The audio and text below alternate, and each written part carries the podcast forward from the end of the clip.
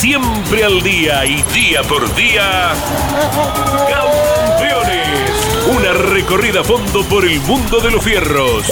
Campeones, un testimonio sin rebajes desde el taller a las pistas. Campeones, con las noticias importantes del automovilismo nacional e internacional. Auspicia Campeones Río Uruguay Seguros. Asegura todo lo que querés. Santiago del Estero te espera. Papiertey, distribuidor nacional de autopartes. Shell, sponsor oficial de la ACTC. Córdoba te ama a vos. cordobaturismo.gov.ar.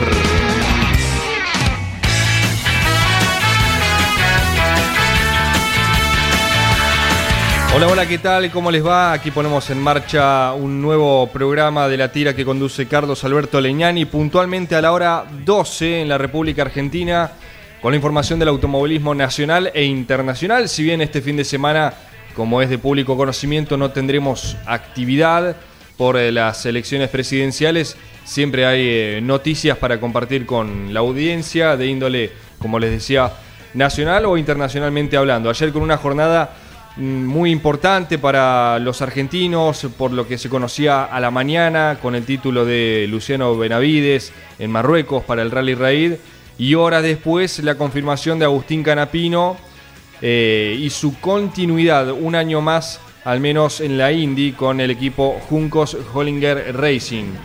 Si está todo bien, en algunos minutos vamos a dialogar con el piloto arrecifeño. También se conoció, hablando de reconocimientos argentinos, que otra vez un diseño argentino va a estar en los autos de Fórmula 1.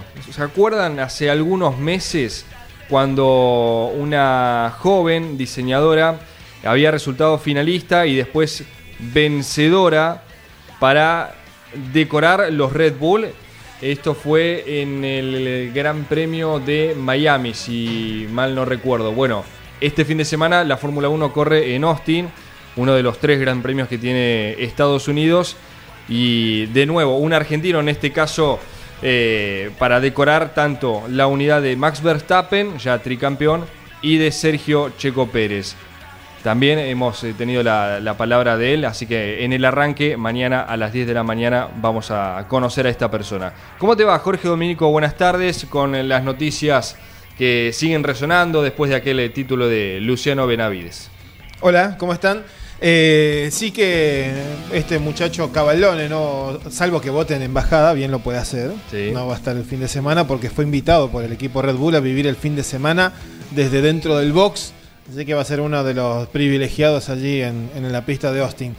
En el ámbito internacional, claro que además de la Fórmula 1 va a haber novedades. Corre MotoGP en Australia y es otra de las cuestiones que tendrán nuestra particular atención. Acción de TCR, también tendremos el Campeonato Europeo de Endurance con la última fecha de la temporada. Hablando de torneos europeos, también el Rally Raid europeo tiene el cierre del Campeonato de Bajas, ahí con la presencia del hispano argentino Fernando Álvarez Castellano corriendo en Turquía. Y todo esto porque aquí en Argentina, bien decías, ya la acción de fin de semana no va a haber en ningún lugar, estamos todos atentos a otras cuestiones. También se conoció en las últimas horas, si bien ya lo había adelantado en Mesa de Campeones, en Radio Continental, pero ahora con foto y todo, porque lo ha publicado en sus redes sociales, está en las redes sociales de Campeones.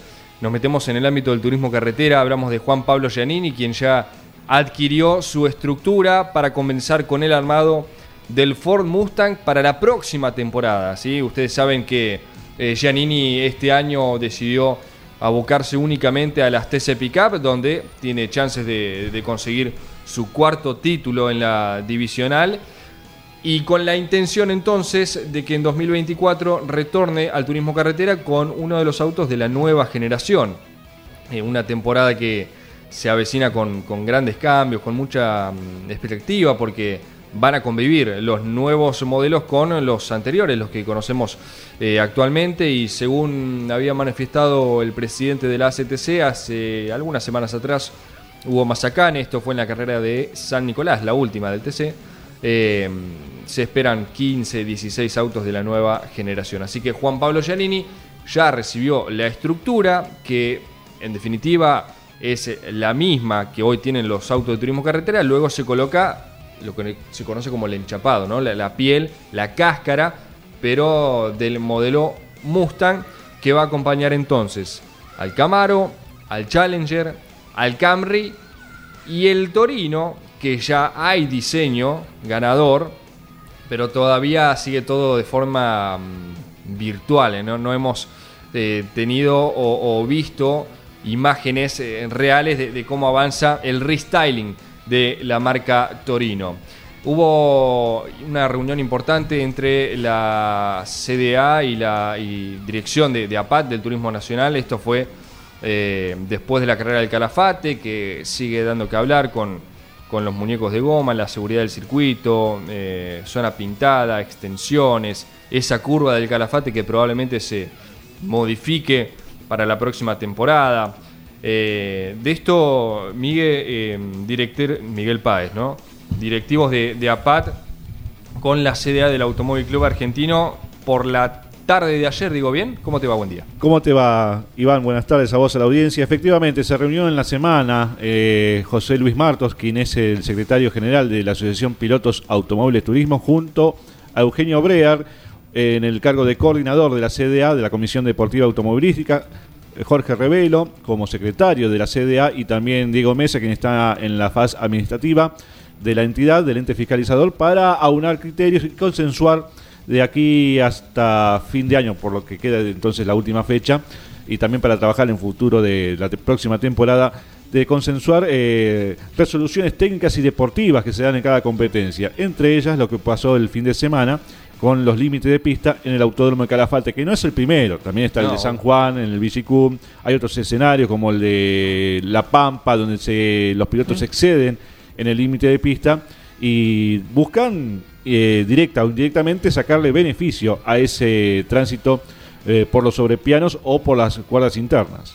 Sí, lo hemos visto con el Villicum de San Juan, sobre todo esa última curva que es la que conecta con la recta principal. San Nicolás el año pasado con la polémica de Werner Ursera pintado de azul, el Rosendo Hernández de San Luis, también. Como que de a poco los circuitos, cada uno en determinadas curvas, en determinados sectores, van como imitando y poniendo alguna zona pintada, alguna extensión. Sí, también se da el caso como pasó este año en San Luis, donde fue habilitado ese sector y nadie lo utilizó. También, claro. Así que claro, es una cuestión tanto de directivos como de pilotos, de saber cuál es el límite de pista. Exacto.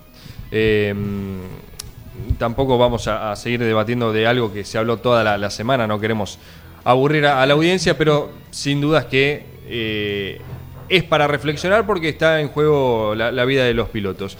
Jorge Domínico, ¿con qué seguimos? Hace un ratito nada más, hace 10 minutos que empezó el programa, hace 10 minutos se puso a la venta las entradas. ¿Quién tiene la posibilidad de asegurarse un lugar para el año que viene al Mundial de MotoGP que llega a Argentina? Obviamente, una vez más en Termas de Río Hondo, se corre el fin de semana del 7 de abril.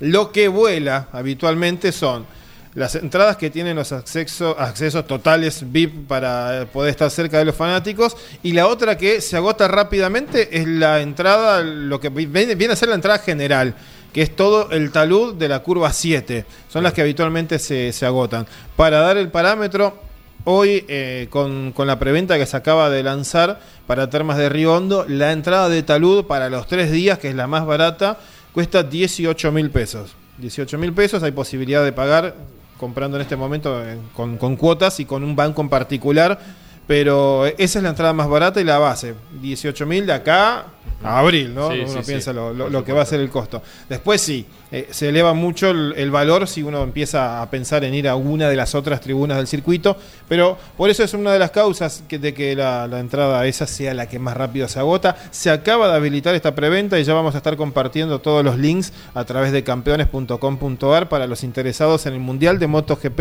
en Termas de Río Hondo. ¿Será la tercera del año que viene? No tengo claro el calendario, porque iba a haber un enroque con Austin. Sí. Habitualmente Texas venía después de Argentina y esta vez estaba pensado así. Sí. Y abrir otra vez en Qatar. Sí. Que por una cuestión de obras no se hizo la apertura allí en el último año, pero sí el año que viene. ¿Qué panorama viene para el MotoGP el año que viene, Jorge? Con el cambio de equipo de Márquez, con la evolución de Jorge Martín, de Ducati. Y es muy importante, me parece, por el lado de Ducati, cómo se define la temporada por el peso que tiene Jorge Martín, que no está en el equipo oficial de Ducati, que tiene a Francesco Bagnaia, campeón de la temporada anterior y luchando ahora al frente del torneo, pero con Jorge Martín presionando mucho. Yo creo que Jorge Martín es uno de los pilotos que más ha mostrado un estilo diferente, y pero que se tuvo que adaptar a la moto en los últimos años, y Jorge Martín está en la posibilidad de pelear el campeonato. Ahora se va a sumar Marc Márquez, que si Honda le da el permiso ya va a estar entrenando el día después de que termine el calendario actual, cuando empiecen los test de la pretemporada en Valencia. Y Marc Márquez, bueno, todos están pensando de que él ya va a estar en los tiempos competitivos apenas logre comenzar su adaptación en el primer día. Ducati tiene el panorama para ser número uno todavía el año que viene. Avanzó muchísimo Aprilia y se retrasaron otras marcas. Honda, de hecho, se retrasó mucho y hoy está a punto de tratar de que le den alguna concesión para tener pruebas durante el año y poder equipararse, porque MotoGP tiene un sistema: cuando la marca no consigue podios ni resultados, tenés más pruebas libres en el año, y tenés pruebas con los pilotos titulares, no con el tester. Y eso es lo que Honda ya está empezando a ver, que el año que viene, con lo mal que viene ahora, va a poder hacer algunas pruebas más y recuperar la marca del ala dorada. También Yamaha está mal, pero no tan mal como dice el audio que sale en el arranque. Exactamente, porque hubo declaraciones en los últimos días de Fabio Quartararo, en donde habló de que de no concretar buenos resultados el año que viene, en 2025 posiblemente cese su relación con la marca del diapasón, y por lo tanto deje la marca con la cual se coronó campeón. Es lo que dijo Marc Márquez. De hecho, el hermano Alex reveló que puso en duda su continuidad. O sea, si Márquez no se siente cómodo arriba de la Ducati, ya está. Sí. Él hizo todo lo posible, hizo las operaciones, hizo los esfuerzos físicos para volver a competir en el mejor nivel. Ahora, si no está en el mejor nivel, yo creo que él toma esa decisión, y lo dijo su hermano Alex. Lo propio Quartararo, si Yamaha no le da la moto, ya le esperó un año, no va a esperar otro. Somos 4 por 1. Lo dejamos solo ahora y nos vamos. Jorge Luis Leñani, buenas tardes. Quédense, porque me gustaría que me, así al aire, ¿cómo les va? Buenos días a todos. ¿Qué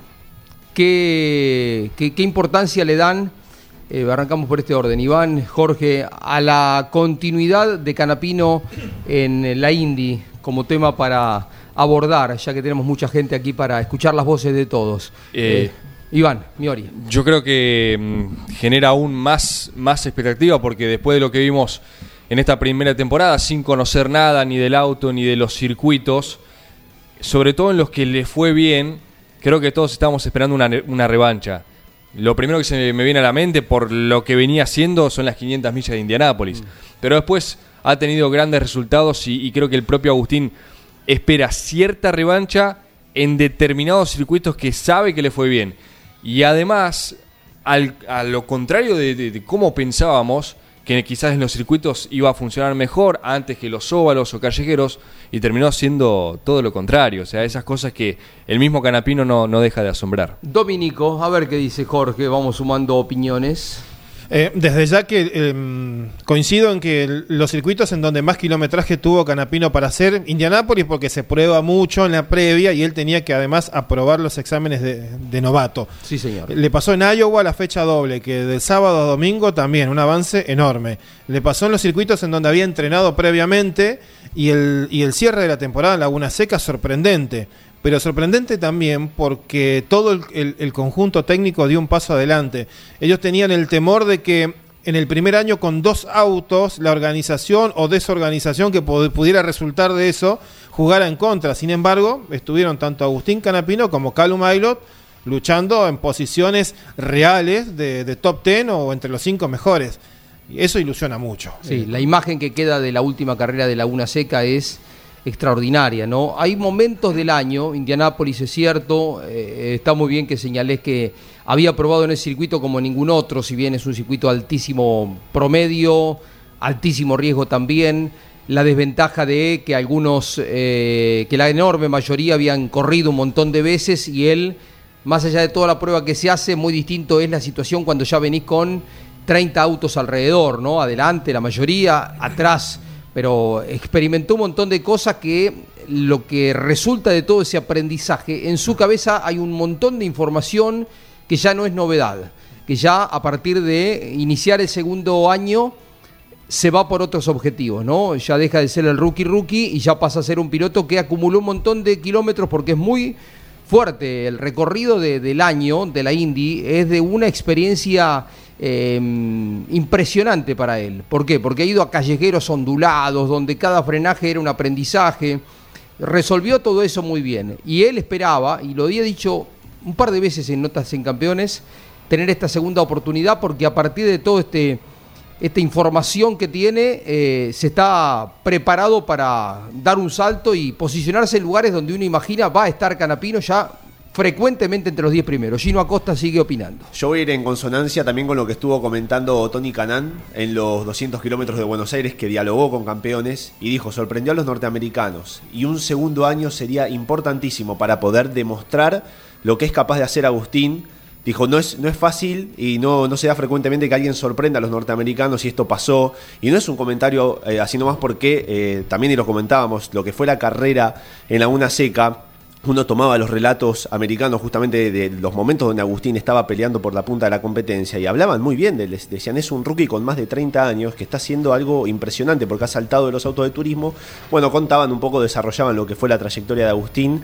Así que uno ve que esa impresión que tuvieron los estadounidenses, evidentemente fue real con Agustín, fue algo que destacó un destacado como Tony Kanaan, y me parece que este segundo año sí va a poder ser con él ya conociendo los circuitos, habiéndolos transitado, y bueno, veremos qué es lo que se desarrolla. Habrá que ver si también se puede mejorar la actuación en los óvalos, donde fue capaz, donde más se les complicó, y que era algo que en el 2021 al equipo se le había dado mejor. En el 2022, no fue así en el 2023, y bueno, veremos si... Pero estuvo mal, lo de Iowa fue muy bueno, el ritmo en la carrera de Texas también. Ritmo sí, capaz no plasmado después en el resultado. No terminó, pero... por un montón de razones, no terminó consolidando un puesto, un top 8 que lo hubiese hecho un par de veces. La última, la de Laguna Seca, hasta podría haber terminado entre los 3 o 4 primeros, ¿no? Sí, tal cual. Esta fue claramente la mejor de todas. Sí. Miguel Páez, y luego sí escuchamos alguna declaración de Canapino, porque ha habido algunas cosas que salieron a la luz, que dijo post confirmación de su continuidad en la Indy el año próximo. Bien, Jorge, apunto lo que decían los compañeros aquí, ¿no? Indudablemente será el año de afirmación de Agustín. Este fue el de estudio.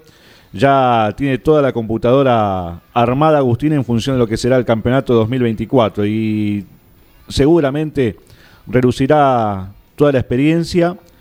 Va a tener un año en donde va a pelear de igual a igual, ya en condiciones. Ya lo hizo este año, pero el próximo 2024 va a estar en condiciones ya de ir a pelear más fuerte, ¿no?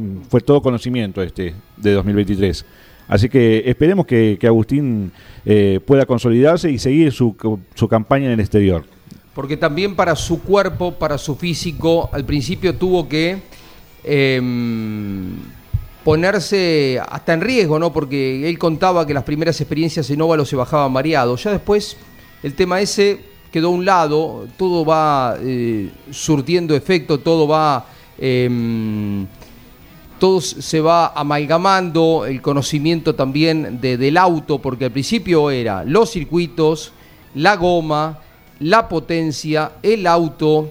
Hasta recuerdo las primeras pruebas, él sentía como un ahogo por estar adentro de esa cápsula, Jorge, porque es un vehículo cerrado, es un Fórmula, pero tiene sus características, que no es un Fórmula 1 o un Fórmula 2. Claro, él tiene el aeroscreen, es una especie de parabrisas enfrente, que aunque esté abierto arriba, en velocidad el aire no tiene chance de ingresar ahí, tienen una toma de aire, de hecho, para llevar algo de aire fresco al casco cuando están corriendo.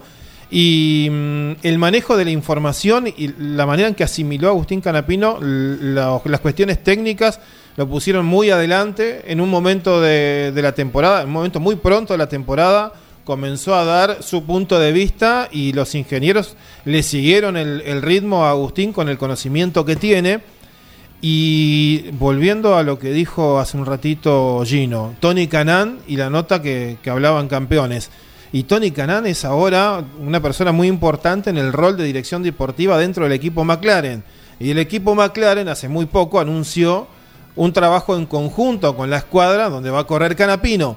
Es importante todo este tipo de vínculos porque las otras escuadras saben que Agustín tiene un manejo importante de conocimiento técnico que no todos los pilotos tal vez tienen, que aparentemente en el feeling entre el volante, el acelerador, el asiento, lo lleva bien también, porque no te olvides que hubo circuitos en los que él estuvo entre los mejores tiempos cuando cambiaba la goma y salía con los neumáticos fríos dar la primera vuelta. Esto es información que los equipos no dejan pasar de largo, ¿no? No pasa inadvertido esto. Porque en un callejero, como en el TC, cuando se relanza una carrera, es una vuelta en donde el neumático cambió muchísimo la temperatura y el que sabe aprovechar ese límite hace diferencias, y los equipos ven todas esas cosas en Agustín. Y eso, y otra de las cosas que también aquí era un destacado y lo lleva ya en sus genes, él trabaja en el manejo, en no malgastar la goma, darle más durabilidad, y esto en la Indy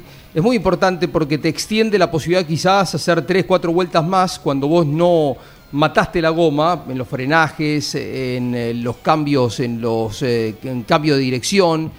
Su manejo no solo procura ser rápido, sino que procura no... es constante. Claro, no romper la goma, claro. No castigarla demasiado. Y eso te extiende a lo mejor 4 o 5 minutos más el uso de un neumático que termina beneficiándose porque podés parar 3-4 vueltas más adelante. Eso también es valioso en el análisis porque los pilotos castigan el auto, más o menos, por obvio, el objetivo es andar rápido, ¿no?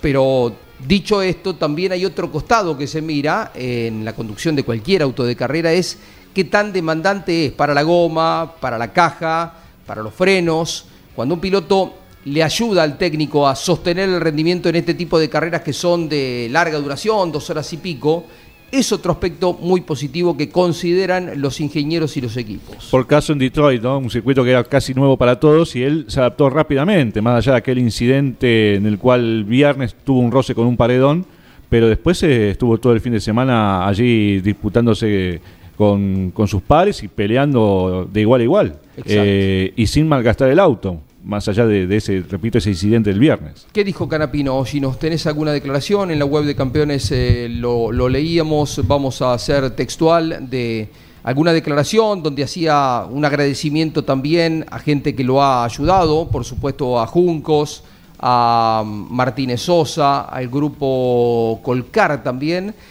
Son gente que ya están comprometiendo el apoyo que le permite a Canapino saber que va a tener una segunda chance. Esto lo vinimos diciendo, ya en las últimas 4 carreras estaba muy claro que Agustín había hecho los méritos, que había hecho la tarea por encima de lo que se esperaba de él y que si había ganado con creces su continuidad. Pero bueno, siempre se trata de presupuestos, ¿no? A ver qué dijo Canapino, que volcó a las redes sociales, Gino Acosta. Bueno, y esto lo tomamos también del comunicado del equipo de Agustín. Estoy muy feliz de anunciar mi continuación para 2024 en IndyCar.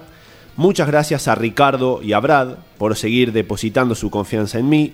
También a Héctor Martínez Sosa, al grupo empresario Prieto y a ImproTour por apoyarme después de una increíble temporada 2023 donde logramos buenos resultados, ingresamos en el Leader Circle, algo que también es destacable, y mostramos por varios momentos una muy buena performance.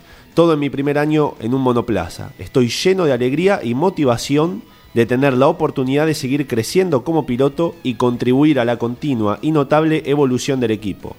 Para 2024 la mentalidad será diferente. Lo que antes estaba lleno de dudas e incertidumbre, ahora será una búsqueda incesante de mejorar día a día, buscando resultados y constancia en cada carrera. Por supuesto, no olvidamos que todavía somos un equipo relativamente nuevo, compitiendo contra competidores fuertes, pero afrontamos este desafío con las ganas y el hambre de apuntar cada vez más alto. Nos vemos en San Petersburgo a bordo del 78. Qué lindo. Sí, señala algunas cosas de lo Nobel del equipo. Canapino, que va a estar corriendo las 3 últimas del TC también, ¿no? Dentro de 10 días va a correr en Rafaela. va a correr en La Pampa, va a correr el Coronación también en San Juan, en Villicum. Esperemos que con mejor rendimiento, que el auto mejore sustancialmente, que ha tenido un montón de dificultades mecánicas, de caja, de transmisión, que le han impedido casi girar por momentos. Dicho esto, quiero señalar también a propósito de qué tan distinto son el automovilismo norteamericano y europeo del argentino. El rendimiento no es solo la alegría de tener un buen resultado. Vinculado a los resultados, hay dinero. Sí. Hay mucho dinero en Estados Unidos. ¿Qué quiere decir con esto? Cuando vos vas bien, cuando vos manejás bien, cuando vos conseguís logros, un duodécimo lugar, esto se traduce en plata. La última carrera, Canapino, con el resultado de Laguna Seca, que finalmente fue inferior a lo que esperábamos por aquel toque inesperado con Aylot, termina el equipo ganando $1 millón. Fíjense lo que estamos hablando. Y hay muchísimo más por generar si los resultados vienen como uno supone van a venir. Por eso digo, aquí en la Argentina es la gloria, es estar en los medios, tener difusión, estar los sponsors, estar contentos porque se ve más tu auto cuando está adelante que cuando está atrás, pero no hay un rédito, no hay un premio, no es que cuando ganás una carrera de la categoría que fuera ganás X dinero, acá no. En Estados Unidos se premia el resultado con dinero. Si vos estás entre los 10, 12 primeros en un campeonato de Indy, esto genera mucho dinero, esto trae aparejado un montón de plata. Y por eso también en la Fórmula 1, y quienes son jóvenes y quizá están escuchando el programa, van a coincidir conmigo, cómo se festeja en un equipo de segunda línea que está peleando el octavo lugar, el séptimo lugar en el grupo del campeonato de equipos, cuando de pronto lo pasan a otro equipo por 4 puntos, que terminan octavo, y vos decís, ¿cómo octavo? ¿Por qué? Bueno, esos puntos, esos 3 puntos de un octavo lugar en la Fórmula 1, te sirven para escalar quizás de noveno a octavo, pero sirve para que la Fórmula 1 te dé millones de dólares por ese lugar que ocupás. Y cuando termina el año, mucho más todavía. Hay un dinero que viene entregándose promediando la temporada, por lo que también es importante la elección de los pilotos. Muchas veces se habla del acompañamiento que trae un piloto, que es importantísimo. O sea, cuando un piloto como Alonso de pronto lo trae el Banco Santander. O sea, Alonso gana 10... y el Banco Santander pone en el equipo que esté 30, porque quiere estar vinculado a la imagen de Alonso. Hay empresas que están con los pilotos, pero también los equipos miran a qué piloto te puede dar resultado. Y en este aspecto, Canapino es un piloto que los equipos ya de la Indy saben que te puede tener resultados. Y quiero agregar, Jorge, sabemos que el automovilismo es un deporte de dinero, ¿sí? Que muchas veces las butacas se ocupan por pilotos que traen dinero. Pero me parece que tanto la Indy como la Fórmula 3 han visto el público argentino. Está bien, después podemos discutir lo que pasó en las redes sociales con la Indy, el comunicado de los equipos, lo que gusten. Pero creo que la Indy ha visto con Canapino y la Fórmula 3 con Colapinto el acompañamiento del público argentino. A ellos les sirve también tener esta difusión. No nos olvidemos que en la última carrera, o la anteúltima, ya no recuerdo, de la Indy, pasaron imágenes del turismo carretera cuando corrió aquí en el Galvez.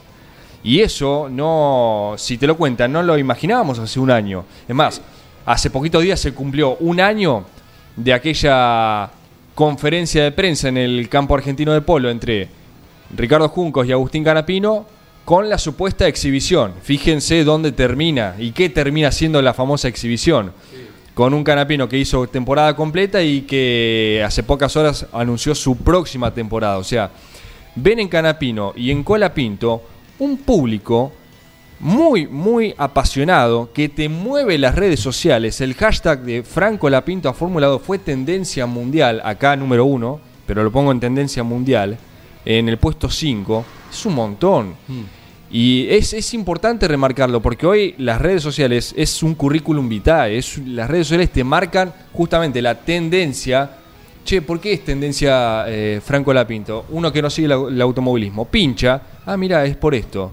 La relación con Bizarrap, que termina siendo nexo de un nuevo sponsor. O sea, fíjense cómo las categorías terminan observando ello. Que también es parte del show, sí.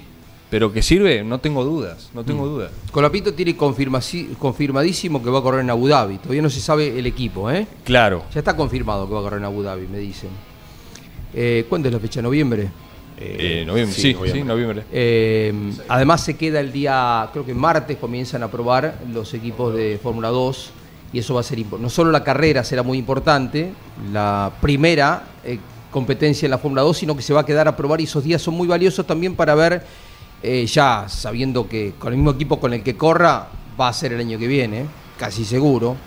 Yo creo que va a ser el MP. Todavía están ahí viendo algunos detalles, pero me parece que se va a confirmar en poquitos días también lo de Colapinto, que va a ser la cereza del postre, ¿no? Porque Canapino, por un lado, con muchas mejores posibilidades de trascender, de mostrarse arriba. Y en la Fórmula 2, ¿cuánto hace que en Argentina la Fórmula 2? Miguel ya me va a contar. Sí, Gino, ibas a decir. ¿Cuándo es? 25 y 26 de noviembre, la carrera en Jazz Marina de Colapinto.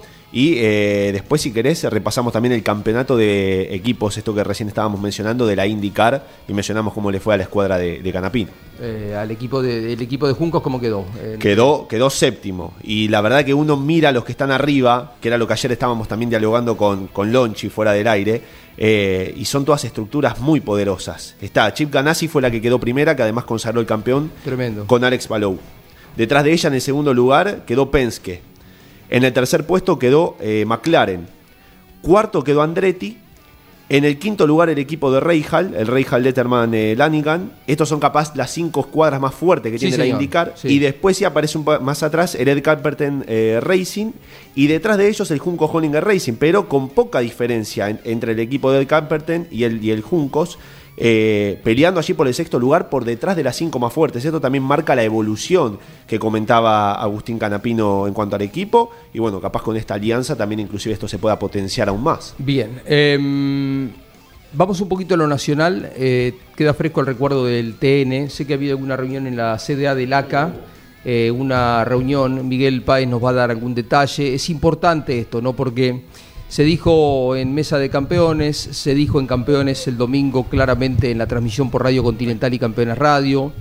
Los grandes campeones abordaron con seriedad el tema. No puede volver a pasar. Si hay errores, que se corrijan. Esto de los neumáticos fue complicado el fin de semana, Páez, ¿no, Miguel? Sí, pero por allí también los pilotos son un tanto que estiran mucho de la cuerda. Recién lo hablábamos. En San Nicolás se habilitó la franja de límite interno, que el año pasado definió la carrera en favor de Ursera contra Warner. Lo azul, ¿no? En la curva 1. Sí. Se habilitó, se podía transitar. ¿Vos viste algún piloto que lo pisara? No hubo. Entonces, los pilotos también tiran mucho de la cuerda. Lo que por allí hubo una desinteligencia entre APAT, la CDA y los pilotos es que una decena de ellos ya había corrido el TC en el Calafate. Nadie se reunió con ellos y les pidió alguna referencia del piso, de la pista, para ir corrigiendo cosas en el fin de semana. Sobre el fin de semana muchas veces queda engorroso lo que se hizo, como en este caso, ¿no? Pero yo pienso que estas reuniones con las CDA deberían ser más firmes, más frecuentes también. Más frecuentes, con todas las categorías. Vos te acordás que en su momento, en la década del 80 y 90, había una mesa de categorías. Sí. Todos los martes iba primero a la reunión de interfábricas y después cada presidente de categoría iba a presentar su queja. Ojalá que ahora que viene un nuevo grupo de gente que está chipibreada ahí, que se involucren, que participen, que se informen. Bueno, Lonchi, el tema lo tocaron mucho el domingo en la transmisión. Ya el sábado lo abordaron fuerte y el domingo a la mañana ni hablar con la serie, ¿no? ¿Qué tal? Buenas tardes. De hecho, tuvimos una charla días atrás con el presidente de la CDA del Automóvil Club Argentino. Las intenciones están de hacer cambios. Ahora hay que plasmarlas en todos los ámbitos, empezando por el karting, de ahí para abajo, todos los cambios que hay que hacer para generar sanidad y seriedad dentro de la CDA. El tema de los neumáticos, he hablado con varios pilotos y nos decían que se le plantaron a los comisarios deportivos y le dijeron que era una locura. El que más alzó la voz es el campeón de la categoría, Jonathan Castellano. Eso post-series. No. El sábado, cuando anunciaron que iban a poner los neumáticos. Y Jonathan les dijo, vamos a romper un montón de autos y esperemos que no se lastime nadie. ¿Lo podemos llamar a Jonathan así? Y lo dice él total. Y aparte me dijeron varios pilotos, no sabés con la soberbia que nos respondieron. Hay gente que aparte... ¿Quiénes eran los comisarios, Lanchín? Andy, Luis, se debe acordar. Raimonda. Yo digo, ¿por qué no son expilotos del TN? En cada categoría me parece que la lógica, para decisiones deportivas, para decisiones como estas, gente que sepa el comportamiento de un auto, de la categoría de la cual está, que está dirigiendo, que está haciendo su comisariato, porque en definitiva también saben el comportamiento de un auto de estas características, que es totalmente distinto un auto de tracción delantera con uno de tracción trasera, con las potencias diferentes, pero Jonathan Castellano fue bien clarito y varios pilotos, y uno de los pilotos me dijo, no sabés con la soberbia que nos respondieron. Y la realidad es que Pablo Gripo todavía está internado. Yo hablé con Pablo ayer. Tiene para 3-4 días más todavía. ¡Qué locura! Se le pinchó un pulmón, fractura de una costilla, tiene líquidos en ese pulmón. Pablo lo toma con mucho humor. Y dijo, bueno, porque él sabe sus limitaciones como conductor y él mismo bromea.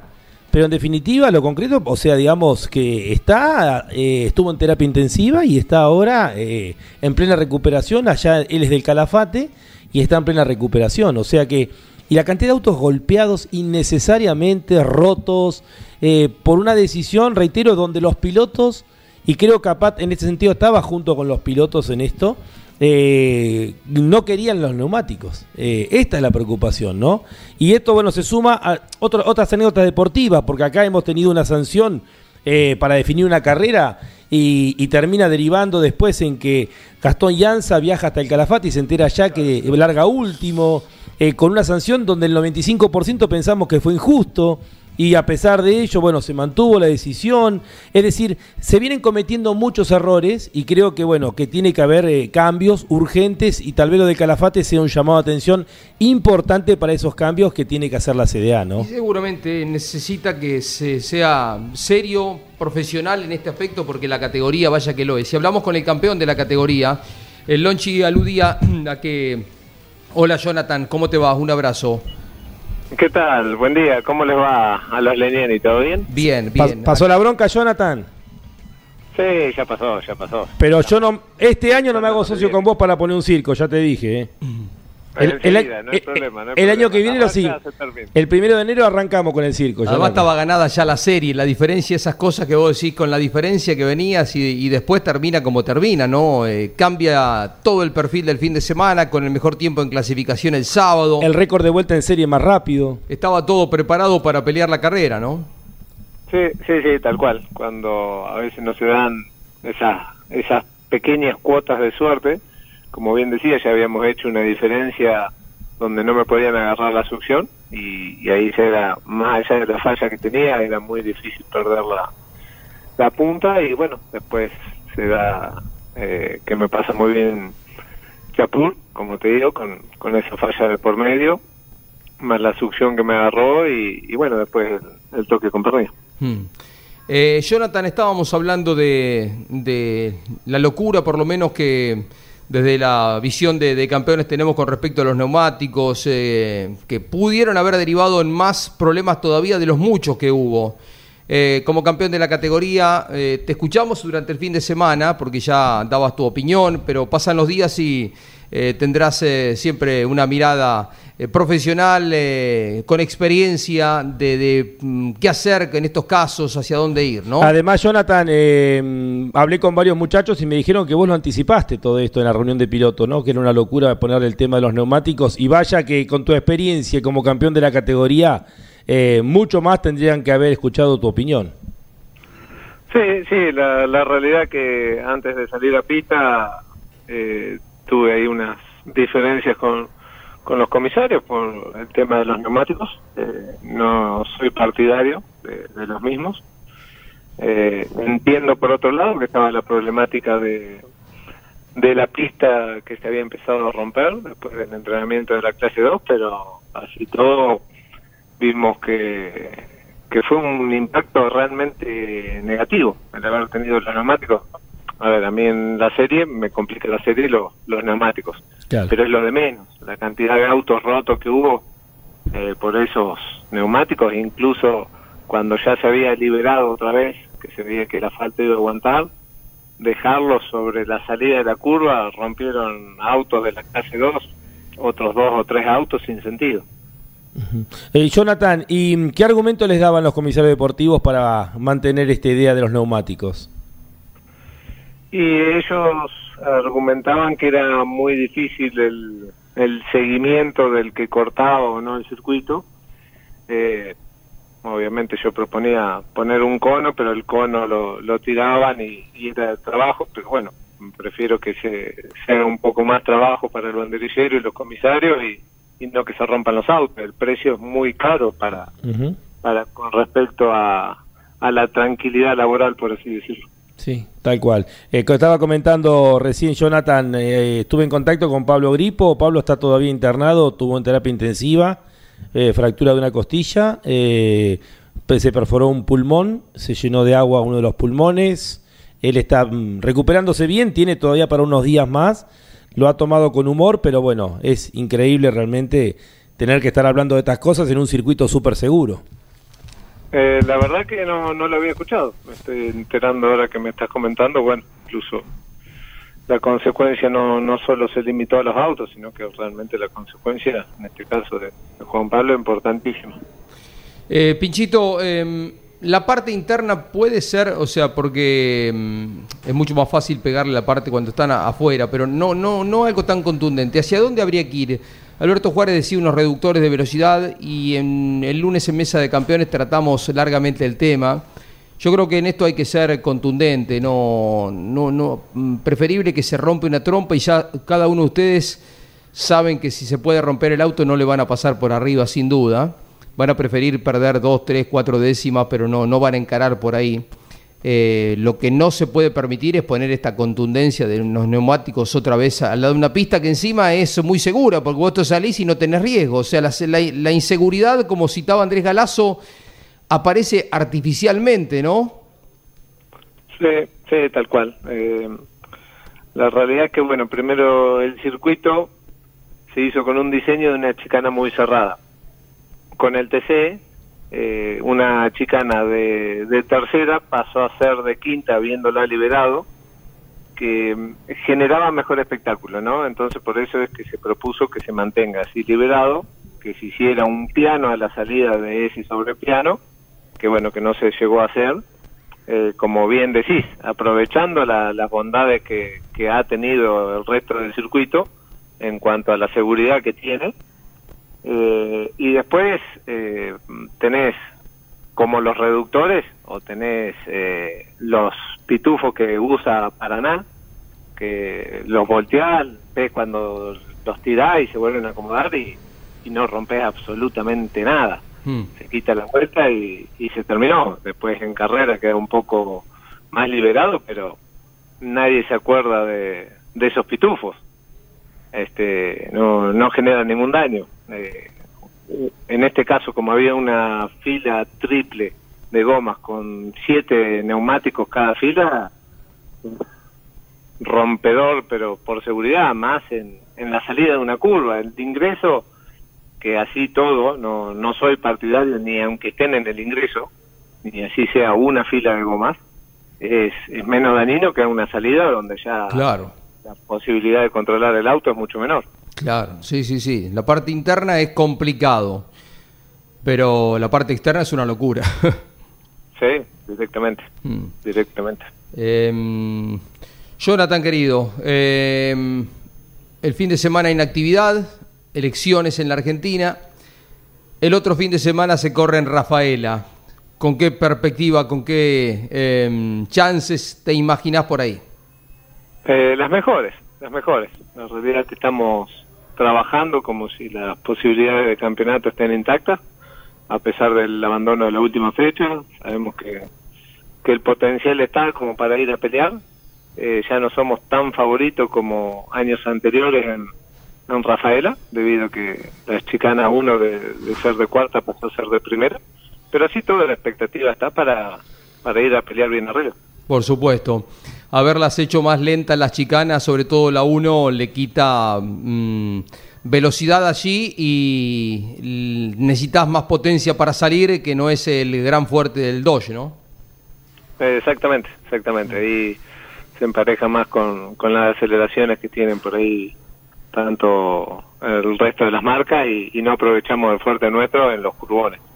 Al entrar con mayor velocidad, el Dodge va mucho más liberado en cuanto a su aerodinámica y sos más rápido. Pinchito, un abrazo, siempre lindo escucharte un rato, un abrazo grande. Al contrario, gracias a ustedes como siempre, les mando un abrazo grande y bueno, nos estaremos viendo, raro que no tengan nada para relatar este fin de semana y puedan estar un domingo en sus casas. Sí, es una locura, ¿viste? Que no tengamos carrera, que el domingo... bueno, hay programación especial por Continental, por supuesto, por Campeones Radio, con motivo de las elecciones, pero va a ser raro, ¿no? Prender la radio y no escuchar las voces de algún integrante de Campeones, ¿no? Que hace apenas una semana celebraba 60 años transmitiendo automovilismo. Así que, bueno, descansa la compañía. Bueno, me parece bien. Mando un fuerte abrazo y felicitaciones nuevamente por los 60 años. Saludos al sabio, un abrazo. Se me han dado, un abrazo grande, lo mismo al otro sabio de allá. Gracias. Jonathan Castellano, siempre agradable el diálogo con el Pincho, que qué diferencia había sacado en la serie, ¿no? El auto de seguridad se lo complicó todo. Estaba para ganar, claramente, había hecho mejor tiempo en clasificación en el TN. Esperemos en lo que queda de año, porque ha ganado Dodge varias carreras en el TC y él, que es el gran referente de la marca, no lo pudo hacer. Ganó 2 Todino. Claro. Estuvo bien Quijada en Buenos Aires, por ejemplo. Ganó Valentín Aguirre acá en Buenos Aires. Exacto. Quijada anduvo muy bien. Él pegó en el poste varias veces y no terminó dándole una victoria. La Pampa va a ser otra buena opción, no para ellos. Bueno, en 10 días se corre Rafaela. Dicen que ya hay una expectativa enorme, siempre Rafaela, que este año tiene 2 carreras, ¿no? Está bien que tenga 2 carreras Rafaela, ¿no? Sí, coinciden. Sí, es un clásico del turismo carretera y está bueno que tenga en instancias distintas, porque la primera fue promediando la temporada, esta es con motivo de la tercera de la Copa de Oro, un ingrediente totalmente distinto. Bueno, Toay también tiene 2 y creo que son los únicos circuitos con el Villicum que tienen 2 citas, ¿no? Rafaela, Toay y el Villicum. Bien, tenemos este fin de semana actividad internacional, por supuesto, ¿no, Miguel? Sí, además del MotoGP, por supuesto, la Fórmula 1 en Austin, un circuito hermoso, que ya es característico del Gran Premio de Estados Unidos, y que se ve anticipo de las novedades en función de lo que genera la visita por segunda vez en la historia de la Fórmula 1, 3 veces a Estados Unidos. La primera fue en 1982 y ahora lo hace con la tercera visita que hará en Las Vegas. Es el trazado que se diagramó en las calles céntricas de Las Vegas, pasando por todos los hoteles, donde la platea más barata creo que es inalcanzable para un argentino.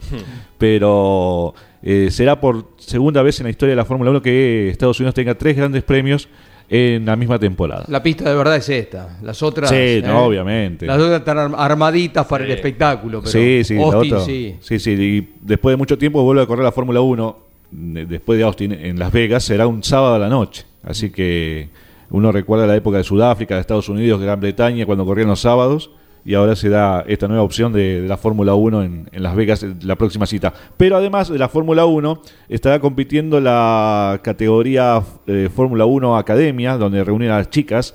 En la semana se dio a conocer que el año que viene estarán en 7 grandes premios. Esta categoría que impulsa a las mujeres a acompañar a la Fórmula 1 y apoyo de promotores de los 10 equipos para fomentar el automovilismo femenino y que vuelva después de mucho tiempo. Prácticamente 30 años. La última fue Giovanna Amati, que intentó participar en la Fórmula 1, la última mujer, que vuelva una mujer a sentarse, al menos como piloto tester, en un gran premio. Vamos a escuchar alguna reflexión, debes tener grabado, de los grandes campeones del programa del día martes. Muy interesante, bueno, siempre las reflexiones de Yoyo Maldonado tiene palabras justas, Miguel Ángel Guerra también. a propósito de lo que había sucedido con el tema, los neumáticos, si lo tenemos, si no, ¿sí? Lo buscamos un poquito por ahí. Cada uno dijo lo suyo y sabemos que en el ámbito de los comisarios deportivos, con directivos, se los escucha con atención cuando hacen reflexiones con respecto a esto, porque además son gente de consulta. Sabemos que Cocho está en contacto con los dos entes fiscalizadores, tanto con la ACTC como con la CDA.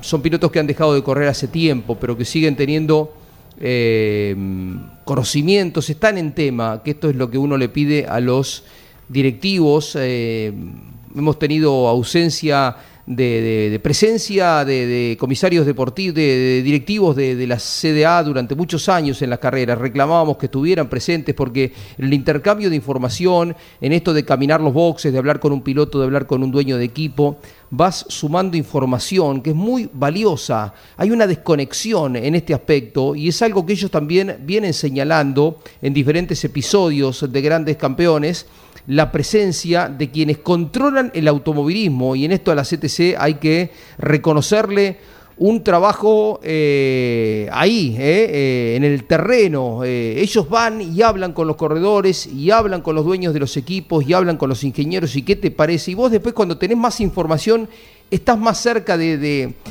tomar decisiones correctas. Recién decía Lonchi acá, y ahí estoy con el audio, que por momentos esta desconexión lleva a que haya errores conceptuales, y hay que escuchar a los corredores, a los que están arriba de los autos. Los comisarios deportivos, Castellano no, porque es una persona muy, muy medida, pero él les dijo con el nivel de respeto que era un error ir a las gomas, poner los neumáticos ahí. No se lo escucha, eso fue antes de comenzar la actividad, el día viernes. Si hubieran atendido a lo que dije Castellano y que le dijo otros más pilotos, no hubiesen incurrido en el error. A ver qué decían los Grandes Campeones, analizando este tema que fue preocupante durante el fin de semana y que esperemos no tenga repetición. No entiendo. ¿Alguna bombería para dónde? ¡Algún burro! Algún burro. No, eran 50 burros. Porque yo creo que como dirigente, no, como... Y entonces, no, Cocho, hay un solo culpable, los comisarios deportivos no pueden permitir eso, Cocho. Aparte, lo corrigen después, corriendo los muñecos de goma al borde de la tierra, es lo mismo. Pero es lo mismo. Se podrían haber matado un comisario deportivo que tenga un dedo de frente, a pesar de que a los integrantes del ACA no les guste lo que yo pueda decir. Están totalmente locos. Si no empiezan a educar a los comisarios deportivos y a los técnicos, ¿sabés cuándo vamos a terminar? Cuando haya uno golpeado. Cuando haya un chico golpeado, ahí se van a dar cuenta. Increíble. Yo creo que la gente que pone un muñeco de goma como se puso con cubiertas ahí, no tiene ni idea de lo que significa pegarle con un auto a la velocidad que viene un auto. Es un disparate. O sea, si una cubierta de esas sale para arriba y te pega en el parabrisas, te mete dentro del auto. Es una locura realmente, ¿no? Yo creo que hay una falta de criterio producto de que la gente que tiene que opinar sobre el tema, yo creo que no está cerca de la dirección de las carreras. Yo creo que es una cosa, es un error grave y hay que corregirlo inmediatamente. Yo creo que estas cosas no deben ocurrir, no solamente en ninguna parte, no solamente en el automóvil argentino, no deben ocurrir en ninguna parte. Y tiene que haber gente con criterio para que se dé cuenta que esto puede ocurrir. APAT tiene un presidente, tiene experiencia, por eso lo llamo por teléfono para mi amigo Moriatis. ¿Cómo no vio él, como todos los chicos que están con él, ¿cómo no vieron esto antes? Nunca lo he visto en mi vida una cosa así. En 60 años de automovilismo, 61 años que tengo de automovilismo, estamos, guerra. Por eso te digo, acá no es solamente la CDA. Mirá, primero coincido con lo que también mencionás a Emanuel Moriarty, que es el presidente y además es corredor casi hace muy poco. Así que le cabe también la responsabilidad a él. Por el otro lado, yo hace años que vengo charlando en la CDA por esto, para que hagan docencia con los comisarios deportivos, con los clubes, para que tengan los elementos y nunca realmente hasta ahora, por lo que se ve, me escucharon como se ven. Esperemos que haya un nuevo camino y empiecen antes que sea tarde, como decía Gabriel, y se accidente y tengamos que ver uno de los chicos pilotos que se lastime. La verdad que esto no se puede seguir así adelante haciendo carreras. No sé a quién pedirles, porque vos estás pidiendo docencia. Gaby está todas las carreras dándole para arriba y para abajo. El Yoyo le da una explicación magistral a todos. Y yo me canso con ya me quedo sin voz, con decirle, ¿qué pasa? Ey, ¿qué pasa? ¿Qué pasa, Yoyo? Que no reacciona. Los comisarios deportivos no se manejan como se tienen que manejar. Y si lo están haciendo de acuerdo los comisarios deportivos con la categoría, hay que hacer docencia con los dos. Porque esto que se vio este fin de semana es gravísimo, Cocho. Es gravísimo, es de lo más grave que he visto en los últimos años en el automovilismo. Yo prefiero que un auto se vaya afuera y que haya una discusión a ver si se fue del límite o no se fue del límite, a que se choque un muñeco de goma. Es un disparate. Yo creo que están faltando recursos, sin duda, para poder controlar las cosas como corresponde, pero si no tenés los recursos, no cometas el disparate de que alguien se lastime. Claro, falta... Es una cuestión de sentido común. Chicos, bueno, falta... Pero mirá qué fácil la simplificó el Yoyo, ¿no? Bien, ahí estaban las reflexiones. Páez tiene una mirada y me gusta porque no todos tenemos que estar alineados en la misma sintonía. Si hay disidencia, cada uno dice lo que siente. ¿Vos creés que...? Bueno, deciros, dale, Miguel. A ver. Yo lo dije al principio, hubo una desinteligencia entre todos. CDA, APAT y los pilotos. Porque tuviste 10 pilotos, mínimo, que corrieron con el turismo carretera. Sí. La categoría, sabiendo que se corrió y que iba a un circuito nuevo para ellos... hubiera llamado a los pilotos y preguntarle ¿qué hacemos? ¿Cómo son las medidas de seguridad? ¿Qué necesitamos para correr mejor? No hubo esa reunión, se arregló todo sobre el fin de semana. Entonces por allí también la dirigencia, parte de algunos dirigentes. Somos todos culpables y somos todos inocentes. Ahora, si vos vas y le decís, es por este lado, como le dijo Castellano, claro, y no te escuchan.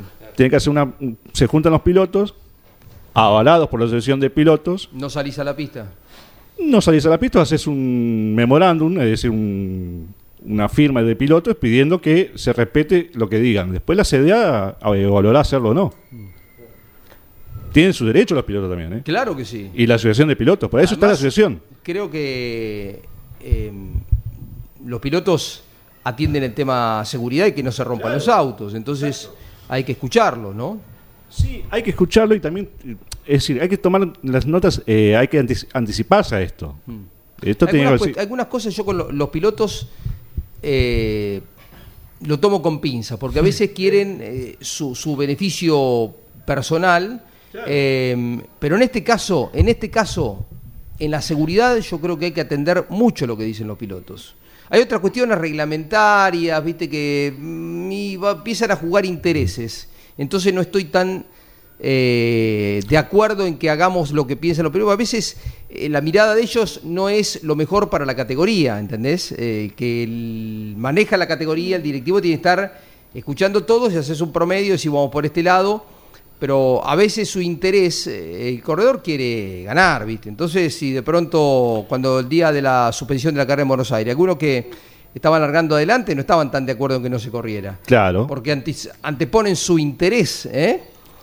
No era unánime y no lo va a hacer nunca. Lo dijo Reutemann una vez. Vos le ponés, hablando de Fórmula 1, ponés una pared blanca, ponés 24 pilotos, los 24 lo van a ver diferente color.